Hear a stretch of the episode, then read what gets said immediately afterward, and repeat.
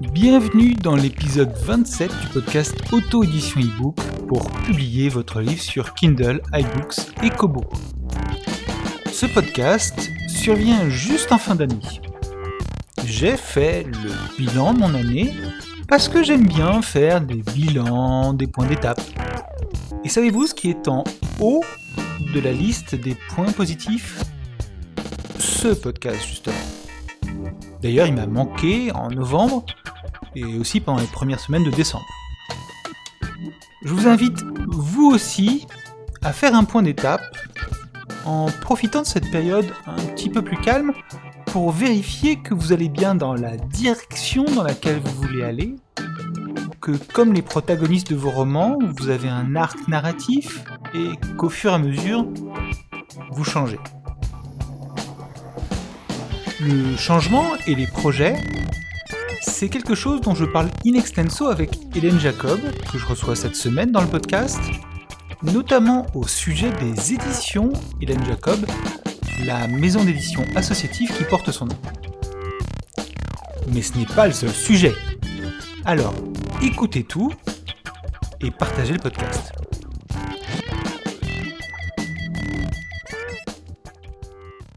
Bonjour, Aujourd'hui, je reçois Hélène Jacob, qui est à la fois auteure, éditrice, euh, qui tient aussi le blog MIA et qui fait euh, des formations pour les auteurs auto-édités, pour les gens qui veulent démarrer dans l'édition, euh, sur le tuto bar. Bonjour Hélène. Bonjour Cyril, merci pour l'invitation. Bah, je t'en prie. J'avais déjà reçu Sébastien il y a quelques mois dans le podcast hein, et vous êtes une, une non pas un couple, mais une paire qui travaille ensemble. Euh, et je me suis dit c'était bien aussi de, de voir de l'autre côté ce qui se passait. L'autre moitié. L'autre moitié, exactement. Il était venu en juin, je crois, de mémoire. Oui. Si tu me le dis. Moi, je crois que c'est ça, juste avant l'été. Oui, oui, juste avant l'été. Euh, une, super conversation, je l'avais écoutée avec beaucoup d'attention. Oui. Alors depuis, j'essaie de, de, faire des podcasts un petit peu moins longs parce que c'était quand même euh, presque une heure. Oui, exact, Mais en même temps, ça va être difficile de faire euh, moins d'une heure avec toi parce que tu as aussi euh, beaucoup de cordes à ton arc et plusieurs activités autour de l'auto-édition. Donc, euh, ça a commencé comment D'abord, tu as fait du ghostwriting. et puis tu as écrit un premier roman avec, avec Sébastien. Oui, alors on a commencé, enfin moi j'ai commencé avec lui effectivement euh, en écriture de guide, de lettres de vente, de webmastering, tout plein de choses il y a maintenant 8 ou 9 ans, je suis plus sûre de la date exactement. Et en 2010, il m'a proposé qu'on, puisque moi j'écrivais pour moi-même de la fiction depuis quelques années, il m'a proposé donc qu'on passe à la vitesse supérieure pour partir vers de la fiction sur un, thème qu'il avait en tête qui important pour lui, donc Rémoras sur lequel on est resté toute l'année 2011 en préparation, écriture, etc. pour sa, sa sortie, donc début 2012. C'était le, donc le premier d'une longue série derrière. D'accord. Et à l'époque, vous aviez déjà prévu de faire de l'auto-édition euh, numérique sur Kindle ou c'était d'autres euh, Alors, on a prévu l'auto-édition de Rémoras dès le début, puisque compte tenu des thèmes qui sont abordés dedans, un peu touchy, euh, compte tenu de nos compétences cumulées à tous les deux, de tout ce qu'on voulait faire nous-mêmes, etc., nous ne voulions pas l'édition traditionnelle, puisque moi, par ailleurs, j'ai deux livres édités déjà depuis 2009-2010 dans une filiale d'Albin Michel. Donc je connais les avantages et les inconvénients et je savais tout ce que je ne voulais plus voir autour de, de, mes livres. Donc euh, le choix a été fait immédiatement alors qu'on était encore en écriture. D'accord. De donc tout faire nous-mêmes de A à Z parce qu'on en avait les, les, les moyens, les capacités, les logiciels, tout ce qui allait bien et on avait le, voilà le, passé professionnel nécessaire pour pouvoir euh, le faire euh, sans difficulté. Et donc ça a commencé comme ça. Et vous l'avez publié sur Kindle en février 2012. Voilà, oui. Euh, ça c'est alors, je crois que ça s'est très bien passé, mais je me souviens plus. Oui, oui, ça s'est très bien passé pour Rémoras et puis pour ceux qui ont suivi derrière. Mais Rémoras, on avait que, entre guillemets, que ça à gérer à l'époque. Donc, on a vraiment déployé une énergie euh, de communication, notamment euh, importante. Et on a bien vendu, on va pas se plaindre, à l'arrivée, euh, puisque ça fera quatre ans, donc en février, on a dû faire, sur ce livre-là, je ne veux pas dire de bêtises, un peu plus de 12 000 ventes, je pense. Ah oui tout cumulé. Euh, voilà, donc euh, on a eu une prise d'option aux États-Unis pour euh, une éventuelle adaptation par une boîte de prod américaine. On l'a sorti ensuite en anglais deux ans plus tard, en version illustrée également, une version un petit peu particulière pour le papier, deuxième version papier. voilà, ça, a été le début d'un cycle en plus, puisque Rémoras, c'est le premier livre, c'est un gros livre, mais qui est suivi d'une longue nouvelle et d'une trilogie derrière, et les cinq sont tous reliés. Donc euh, voilà, c'était un, projet qui est devenu encore plus ambitieux par, euh, par la suite. Et puis c'est un projet qui est fondateur aussi des éditions Hélène Jacob et du blog Mia. Tout à fait. Donc le blog Mia, il est arrivé juste après euh, la, sortie de Rémoras, puisque moi je voulais un, espace dédié pour communiquer. Et en fait, on a été submergé très rapidement par une tonne de questions, commentaires, emails de gens qui voulaient euh, des conseils euh, techniques, administratifs, littéraires, enfin tous les pans de, l'édition possible. Et euh, je suis arrivée à un point donc pendant l'été 2012 où je passais plus de temps à répondre aux gens qu'à avancer sur nos activités. Mmh. Et donc j'ai proposé à l'époque à Seb euh, et puis à, un troisième associé qui travaillait avec nous à l'époque, Gaël, de euh, bah, plutôt que d'essayer d'aider les gens petit bout par petit bout comme ça, de manière décousue, de vraiment transformer ça en une structure éditoriale mais avec notre philosophie à nous. C'est pour ça qu'on a pris le slogan euh, euh pour les auteurs, vraiment, c'est-à-dire qu'on a euh, choisi de mettre en avant le numérique, de ne surtout pas reproduire le modèle anti-écologique de l'impression classique, euh, de placer les auteurs au niveau des royalties au cœur euh, de l'activité, pas de leur donner 8%, euh, mais de leur donner 50%. à l'époque, c'était même 70% au tout début, etc., etc. Donc, de vraiment faire quelque chose de différent. En fait, j'ai pris tout ce que je n'aimais pas dans chez mon éditeur à moi. Ils ont d'autres avantages, hein, mais bon, et j'ai dit voilà, tout ce que je veux plus, et donc on fait l'opposé. Je résume hein, grossièrement. Et c'est parti comme ça. Et donc on a eu euh, bah, quelques textes au début, et puis eh ben, trois ans et demi plus tard, on en a 110 aujourd'hui, 55 auteurs. Euh, on est quand on ouvre les vannes pour les appels à manuscrits, on est débordé. Oui, vous avez un carnet de, enfin un carnet de publication. Et on a un planning qui est plein actuellement jusqu'à la jusqu'à l'été 2017. Jusqu'à l'été 2017. Oui. Exactement, puisque euh, bah, la plupart des auteurs chez nous qui ont envie d'écrire d'autres titres nous restent euh, fidèles, même s'ils n'y sont pas euh, obligés contractuellement. Et ben voilà, donc ils réservent leur créneau et, l'aventure se poursuit. Donc donc c'est bien, c'est un très très beau résultat en l'espace de trois ans et demi. Moi, je suis très fière. Donc donc ce n'est pas la peine d'envoyer ces manuscrits aux éditions Hélène Jacob si vous voulez avant 2018 Pour l'instant, on a euh, bloqué hein, de toute façon le dépôt pour éviter justement la, frustration et les déceptions. Euh, on, y, on y reviendra. De temps en temps, on réserve dans l'année une ou deux cases vides dans le planning pour un nouvel auteur parce qu'on a, c'est bien le sang frais aussi, hein, c'est important. Donc, euh, et on fait des appels ponctuels sur un genre qu'on a envie de mettre en valeur. Ça a été le cas euh, en 2015 euh, en fantasy et en littérature sentimentale. Donc, on a sélectionné un texte dans chaque catégorie. On avait eu beaucoup, beaucoup de propositions, effectivement. Et par la suite, on va certainement continuer de cette façon-là parce qu'autrement, ça ne sert à rien. On en reçoit 50 en une semaine. Le comité de lecture fume littéralement. Mm. et puis derrière, on dit aux gens, écoutez, de toute façon, euh, c'est trop loin. Donc euh, cette méthode est plutôt, plutôt pas mal. Oui, parce que vous avez quand même une idée éditoriale qui est assez large. Oui, euh, volontairement, tout à fait. Oui, oui, on essaye de rester. Moi, j'aime tous les genres à la base et je voulais que ça reflète. ça, reste de la littérature de genre, mais c'est large. Ouais, c'est large et on a de la littérature générale hein, au milieu. Vous avez de la littérature générale au milieu un petit peu plus classique entre guillemets. donc on a vraiment cette littérature générale de base qui peut pas être rangé dans une case précise, mais à côté, on a de la fantasy, du fantastique, de la SF, du polar, du thriller, etc. Hmm. Donc voilà, c'est bien pour le comité de lecture aussi. Ils sont amenés à passer d'un genre à un autre. et ça, c'est sympa. Oui. Il y a toujours les règles de fonctionnement des éditions Hélène Jacob, à savoir bah, quand on envoie un manuscrit, c'est après nettoyage, relecture, relecture, relecture, relecture, correction. Euh, euh, vous, intervenez quand même plus en milieu et fin de chaîne qu'en début de chaîne.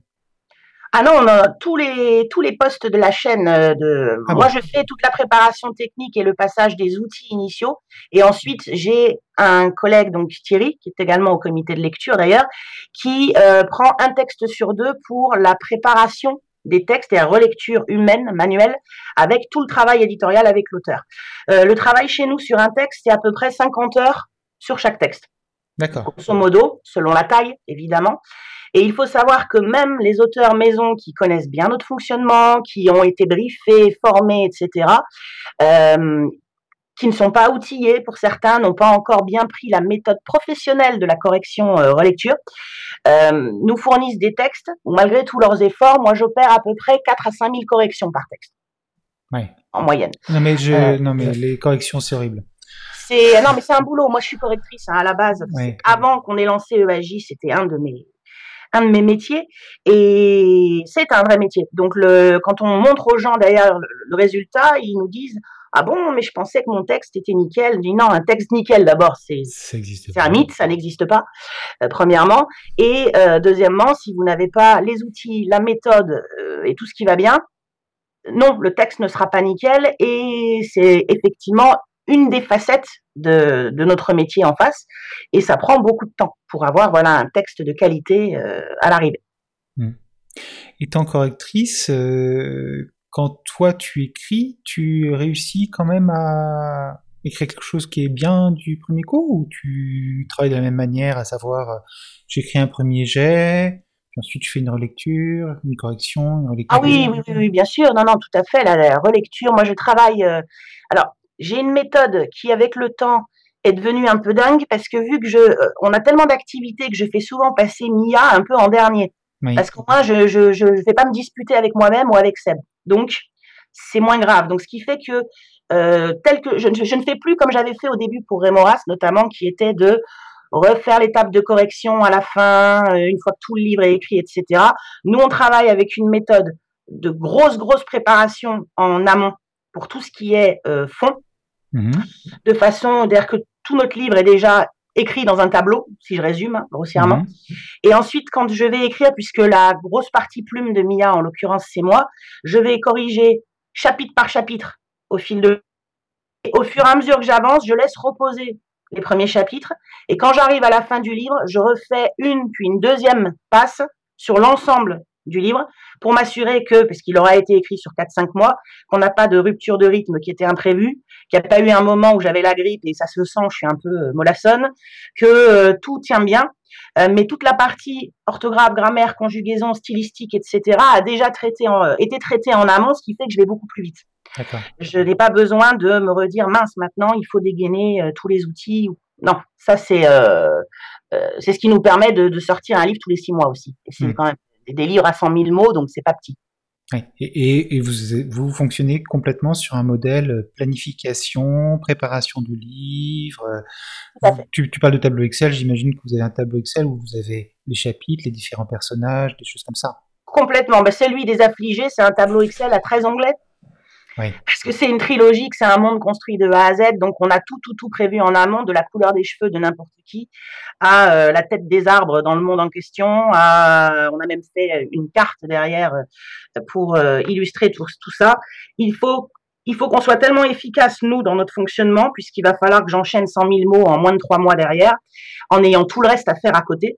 Donc pour les, les affligés, ouais, ça représente 13 euh, anglais dans un tableau Excel, euh, puisqu'il a fallu vraiment tout tout prévoir en amont pour optimiser. C'est-à-dire que moi j'écris de nuit pour Mia quand il me reste un peu de temps, et il faut que ça fuse. Je peux pas me permettre de m'arrêter une demi-heure en me disant tiens mince. ah oui, oui, oui, il faut vraiment que ce soit euh, déjà ah, tracé. oui, oui, je vais enfiler sur deux heures euh, 4 à 5 000 mots. Waouh. Donc, euh, si je peux, dans, des, dans les bons moments, il faut vraiment que ça aille très vite parce qu'on a on, ouais, deux, trois chapitres semaine qui doivent tomber. Donc tout est préparé en amont et notamment parce que euh, les moments où je vais écrire, de fait, Seb dort lui. Moi non. Donc euh, donc voilà, c'est une organisation. tu peux pas le contacter pour lui dire, écoute, il y a un problème là, machin. Hein, non, il faut vraiment que ce soit déjà prévu avant. Non, tout à fait, tout est prévu en amont, tout, puis la rythmique complète du livre, euh, et c'est ce qui nous permet donc de fournir euh, aussi euh, deux livres par an. À, oui, c'est vraiment la clé.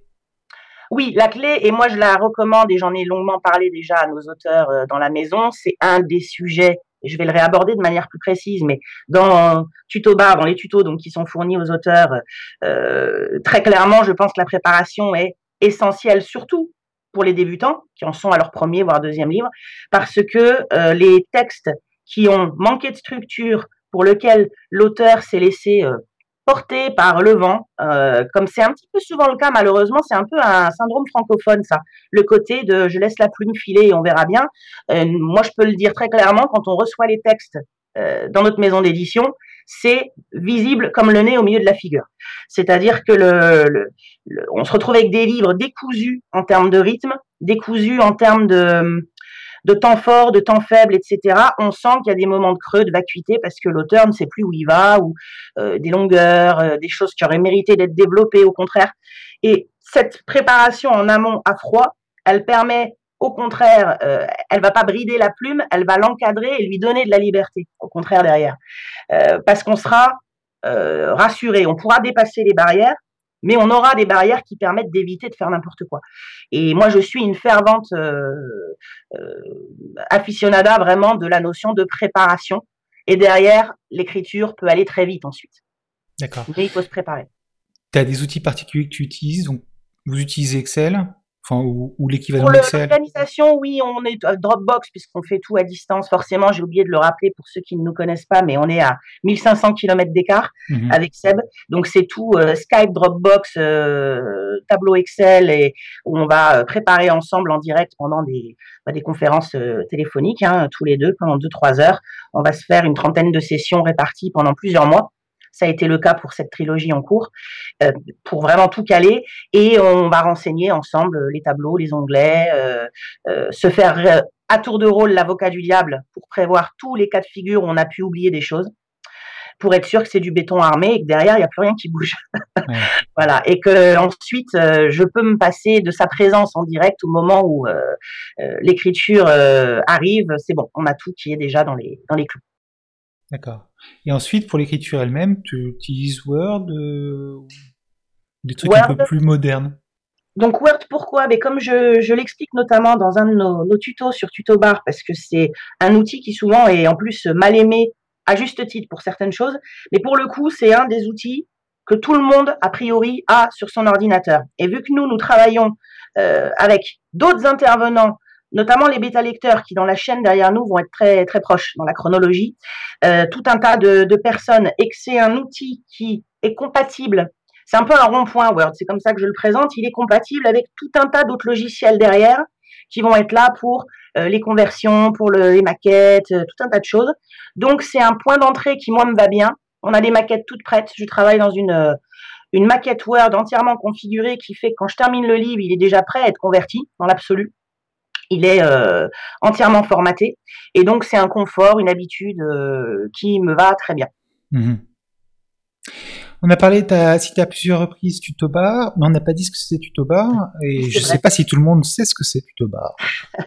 Alors, euh, Tutobar, c'est notre activité la, plus récente, qui date de... Septembre Alors, le, vrai lancement, c'était octobre, mais on a commencé à en parler effectivement à la fin de l'été et tout courant septembre. C'est un site d'auto-formation en vidéo euh, où on essaye de fournir donc aux gens un panel complet de euh, tout ce qu'il faut savoir pour être ou auteur ou éditeur même, euh, petit éditeur qui démarre, indépendant, en couvrant tous les domaines importants, c'est-à-dire bien sûr bon, bah, l'écriture, mais surtout la technique, l'administratif, distribution, etc., le marketing, en cumulant donc nos compétences et en fournissant aux gens tous les outils qu'on utilise nous dans notre maison d'édition pour qu'ils soient vraiment équipés de façon professionnelle, avec une démarche professionnelle. Donc, on en est là actuellement à une petite trentaine de tutos. On en a 65 en attente. Euh, on essaye de tenir donc le rythme chaque semaine en passant en quinconce d'un thème à un autre. Voilà, pour que chacun puisse venir euh, prendre ce dont il a, il a besoin et avec également un abonnement possible qui fait qu'on a accès à tout euh, tout le temps. Donc ça, ça couvre aussi bien le dépôt légal que l'inscription sur KDP, que le marketing, que... Tout à fait. Tout le... Alors le marketing, c'est principalement Seb. Oui. Euh, même si moi je vais y venir un petit peu plus tard sur d'autres sujets. Donc euh, il y a des codes couleurs dans Tutobar, c'est facile de les repérer. Le marketing est, est orange, le, le, distribution administrative c'est bleu, la technique c'est vert, euh, l'écriture c'est rouge, etc. Et voilà, donc il y a encore des sujets en attente. De temps en temps, je reçois un mail qui me dit quand est-ce que vous faites? Je dis ça arrive, ça arrive.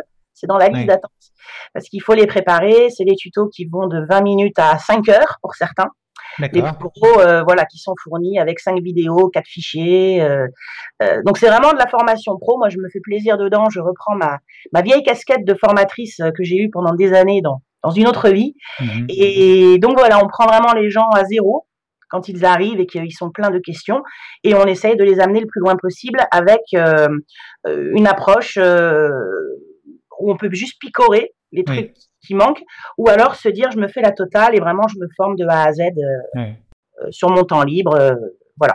360 degrés en passant par tous les cadrans. Voilà.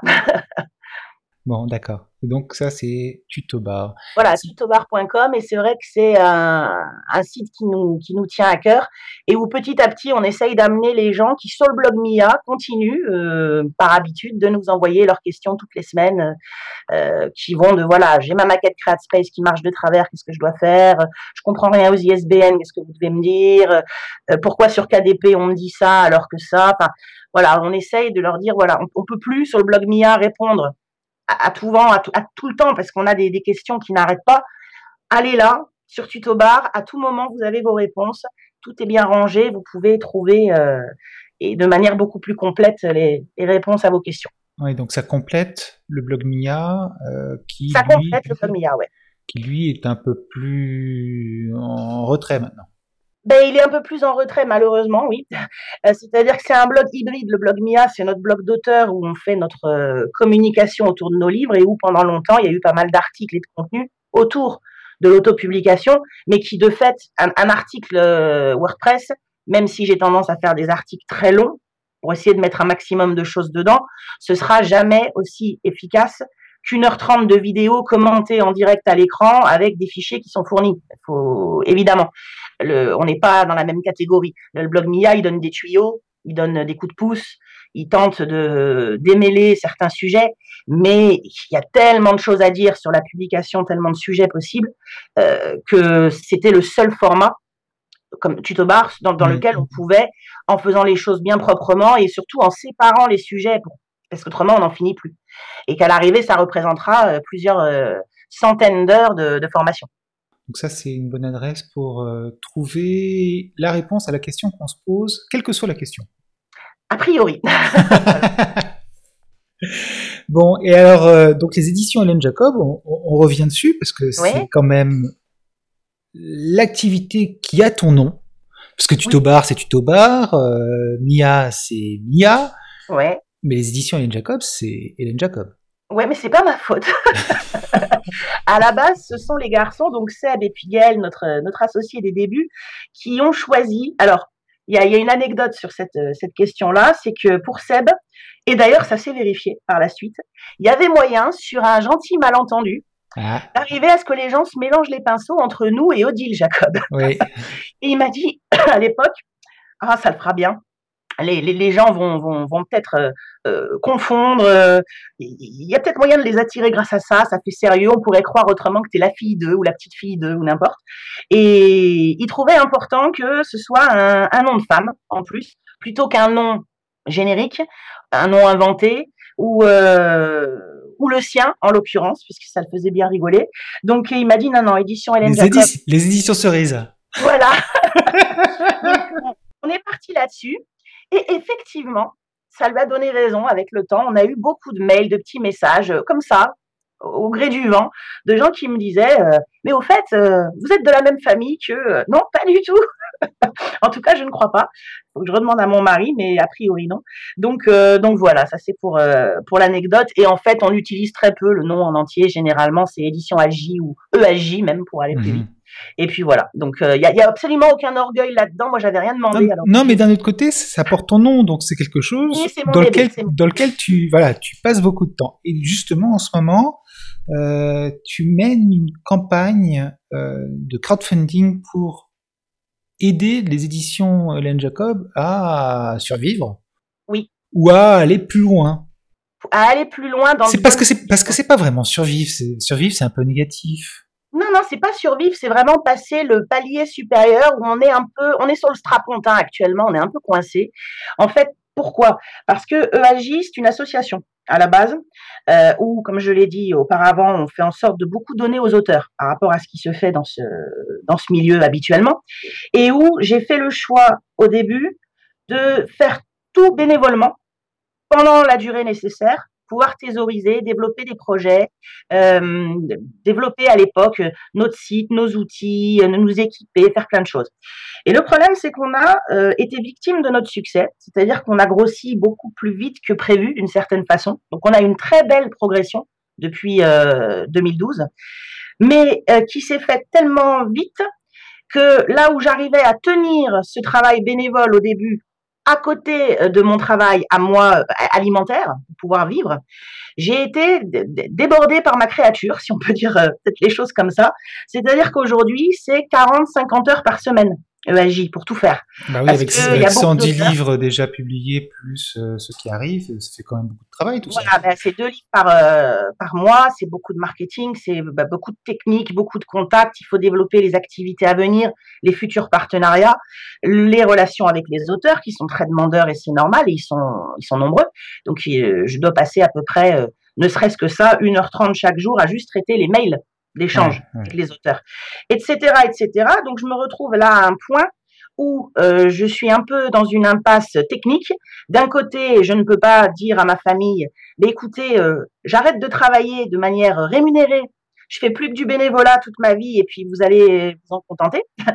Et de l'autre, euh, je ne peux pas baisser en qualité par rapport à ce que je fais dans le VAGI en disant bah tant pis, on ira deux fois plus vite pour préparer les livres, je je je parce Que sinon c'est c'est le début de la fin quoi. C'est le début de la fin parce que là c'est à mon sens la roue libre qui consiste à euh, gratter sur la qualité, gratter sur le, le temps qu'on passe à bien faire les choses et donc j'arrive à un point un peu plus tôt que dans mes prévisions initiales. C'est pour ça qu'il y a cet appel euh, à l'aide en ce moment, qui est qu'on a besoin en fait d'un soutien pour franchir la zone rouge dans laquelle on est, euh, parce qu'on n'est pas très loin de pouvoir, avec les revenus de la maison, rémunérer ce fameux poste à temps plein dont on a besoin aujourd'hui de manière normale. Mmh. On est encore un peu petit et euh, on serait arrivé à ce point dans 7 ou 8 mois, je pense qu'il n'y aurait pas eu de souci. Et là, donc, cet appel, c'est pas pour survivre, c'est pour passer le cap et pouvoir continuer sur notre lancée, tout ce qui est en fait dans les tiroirs. Comme je disais tout à l'heure, on a un an et demi de planning déjà euh, fixé, on a trois partenariats qui s'annoncent cette année, on a beaucoup de projets très très sympas qui arrivent. Euh, mais il va me manquer un peu de longueur de corde, quoi, si je peux dire ça comme ça aussi.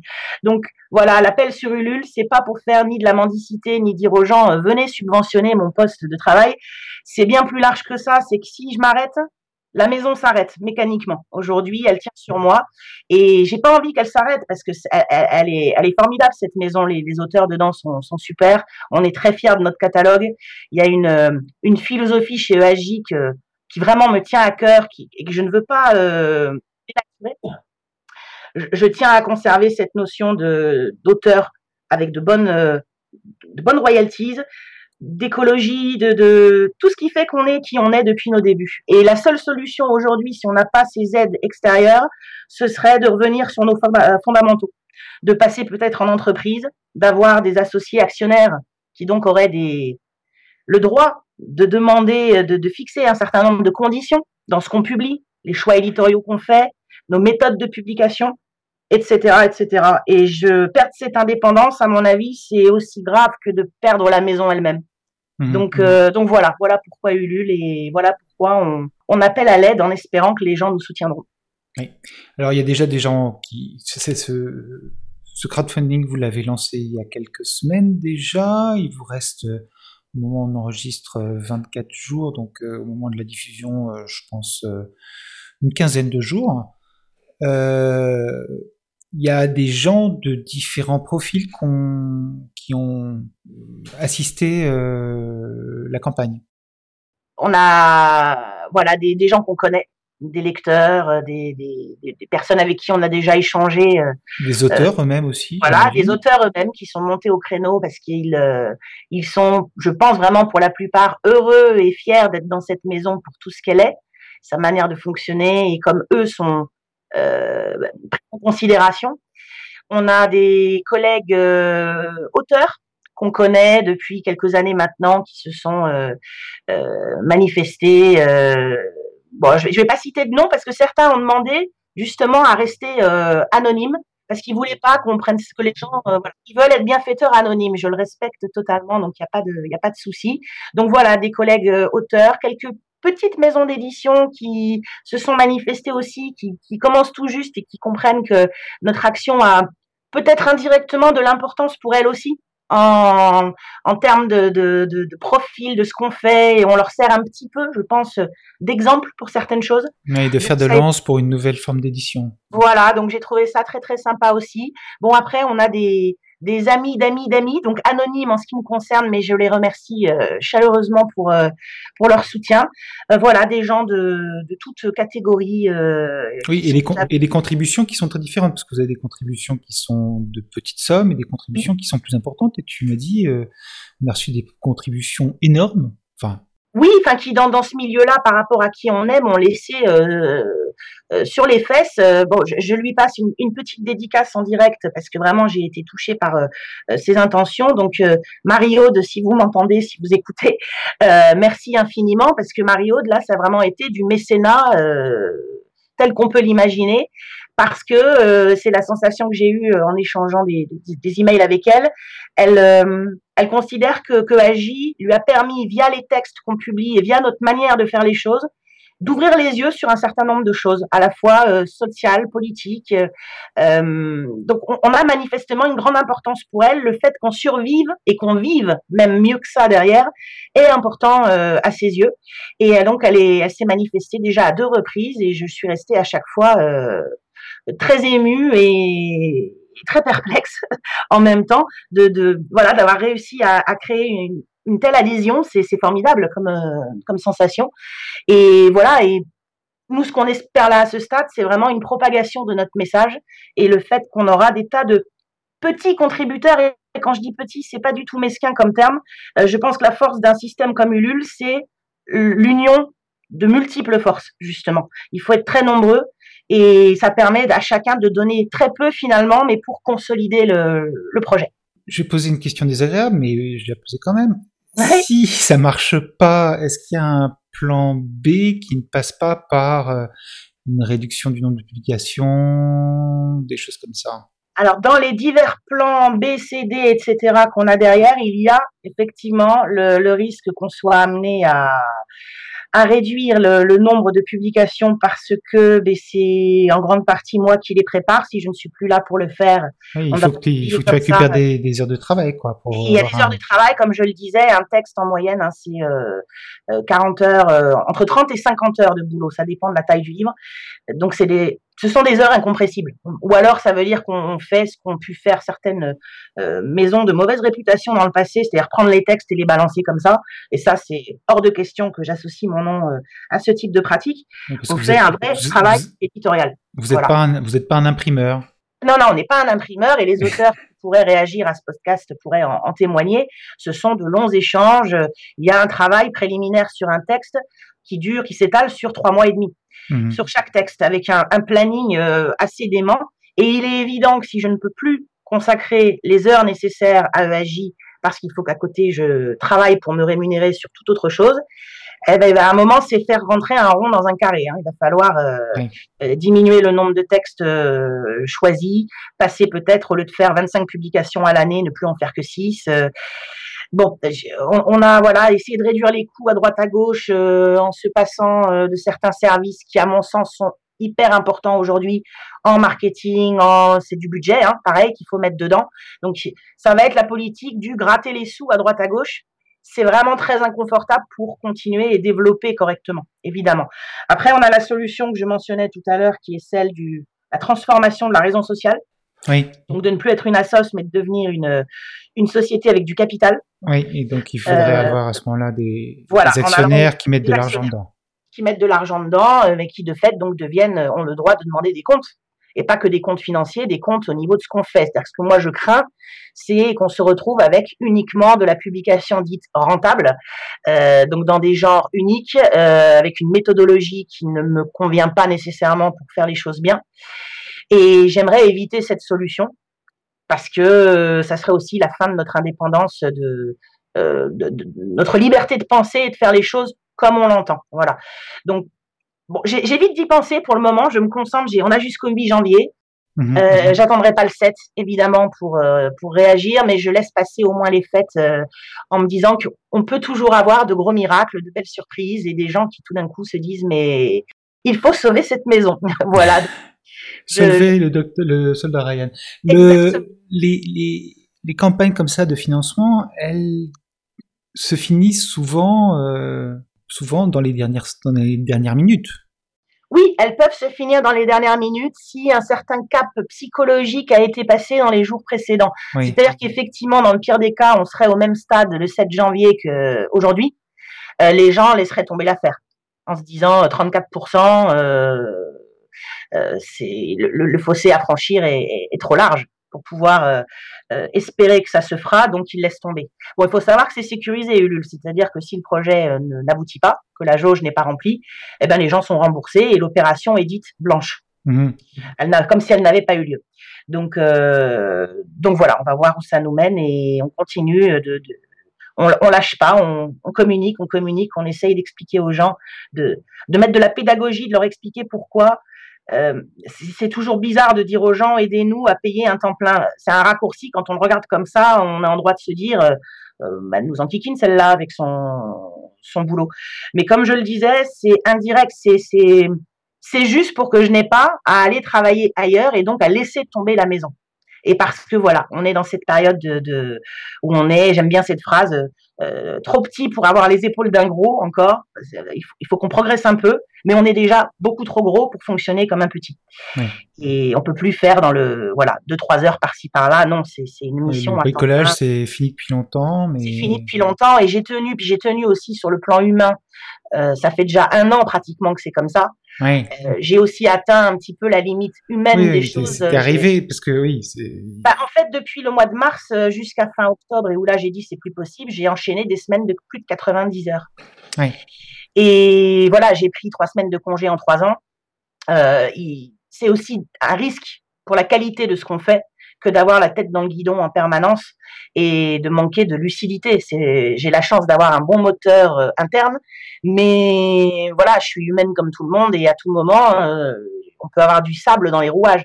Donc il faut aussi que ça redevienne euh, décent en termes d'énergie dépensée. Et c'est vrai que là, ça devenait impossible de fonctionner comme ça à un tel rythme qui n'arrête jamais en fait. Voilà, donc on, on va espérer, je, veux y croire, je veux croire que c'est possible, espérer que euh, Ulule va nous permettre de sortir juste de cette zone rouge. Et puis si c'est pas le cas, eh ben on va essayer donc de déployer. Et d'aller beaucoup plus loin en fait. Et on veut aller beaucoup plus loin. Voilà, on a on a des projets en attente, euh, un troisième mode de distribution papier pour lequel on est en train de signer un, un nouveau partenariat pour l'année. Mais c'est pareil, j'ai laissé les gens en stand-by. Ça sert à rien de négocier des contrats et de signer quoi que ce soit si dans un mois je leur dis écoutez euh, toute notre mécanique est remise en question. Oui, bien sûr. Je, fais, je fais patienter et c'est très, très frustrant d'être aussi proche de ce palier et de se dire on va peut-être pas l'atteindre. Voilà, c'est un peu angoissant et un peu frustrant, mais bon. Donc par ailleurs, tu continues à écrire. Le livre dont tu parlais, il est sorti cette semaine?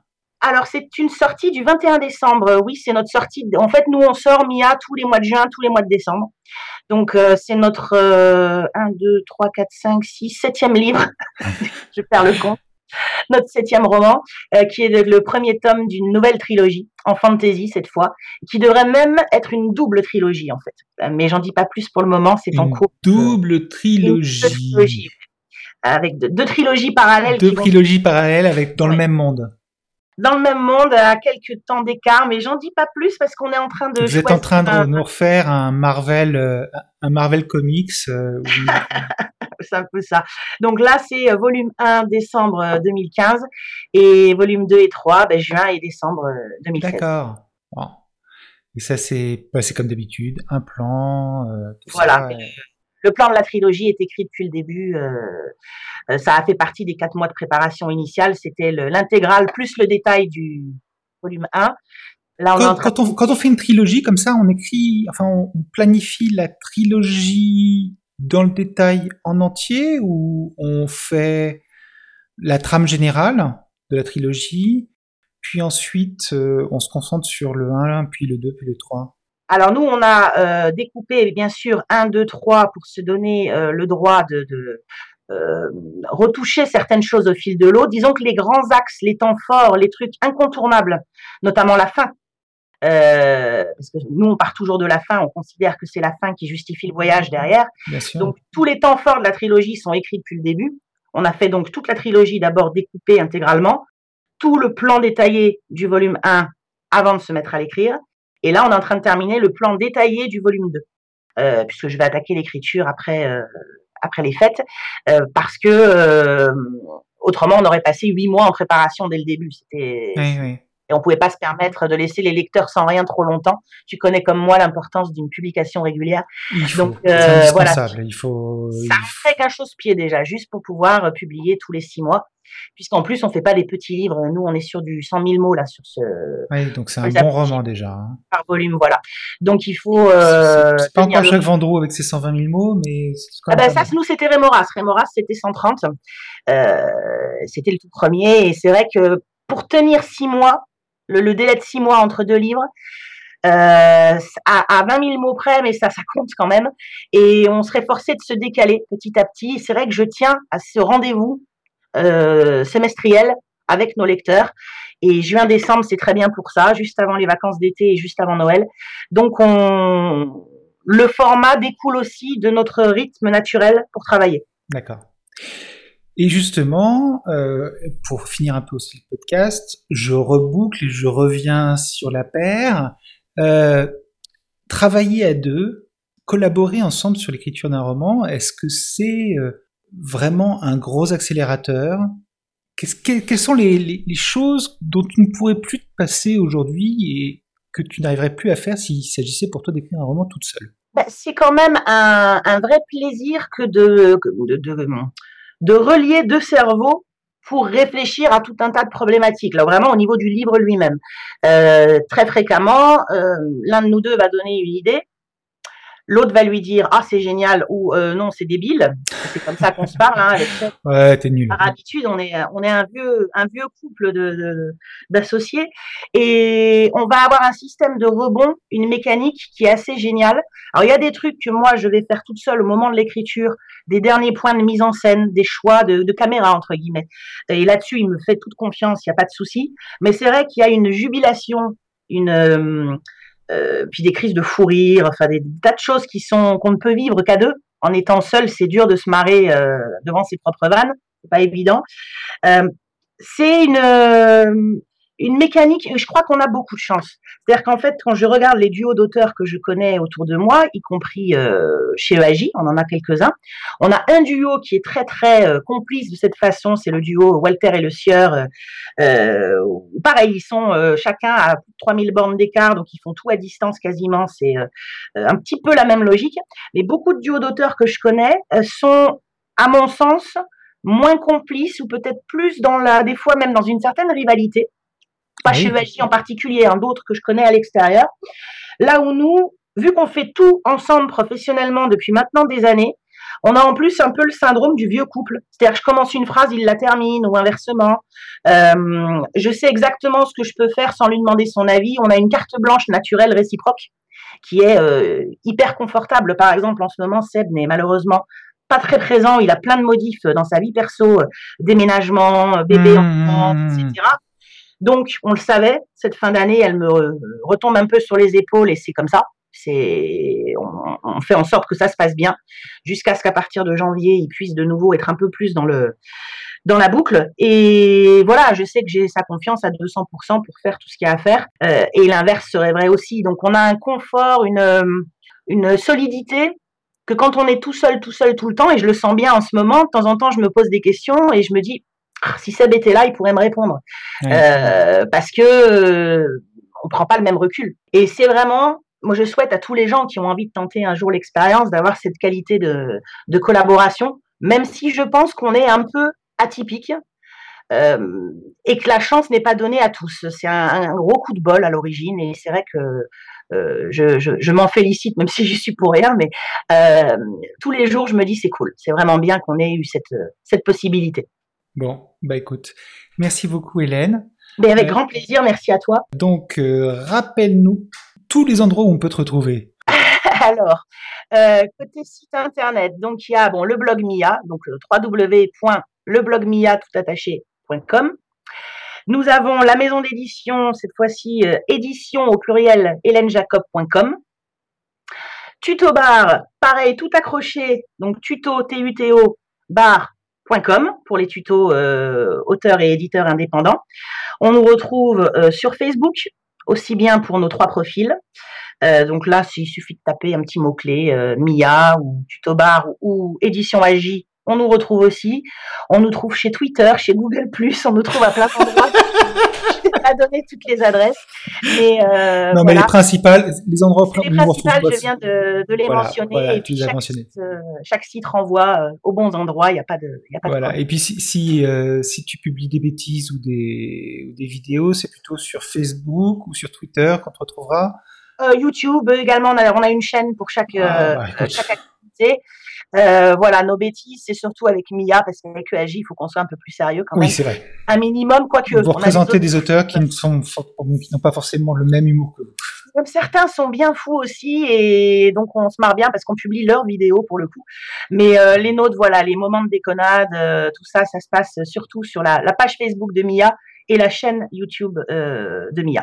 D'accord. Bah écoute, merci encore pour cet entretien. Avec grand plaisir, merci beaucoup. Et puis on croise les doigts pour euh, Ulule. Tous les doigts, merci. tous, tous les doigts. Oui, ça y est, j'y arrive. À bientôt. À bientôt, merci.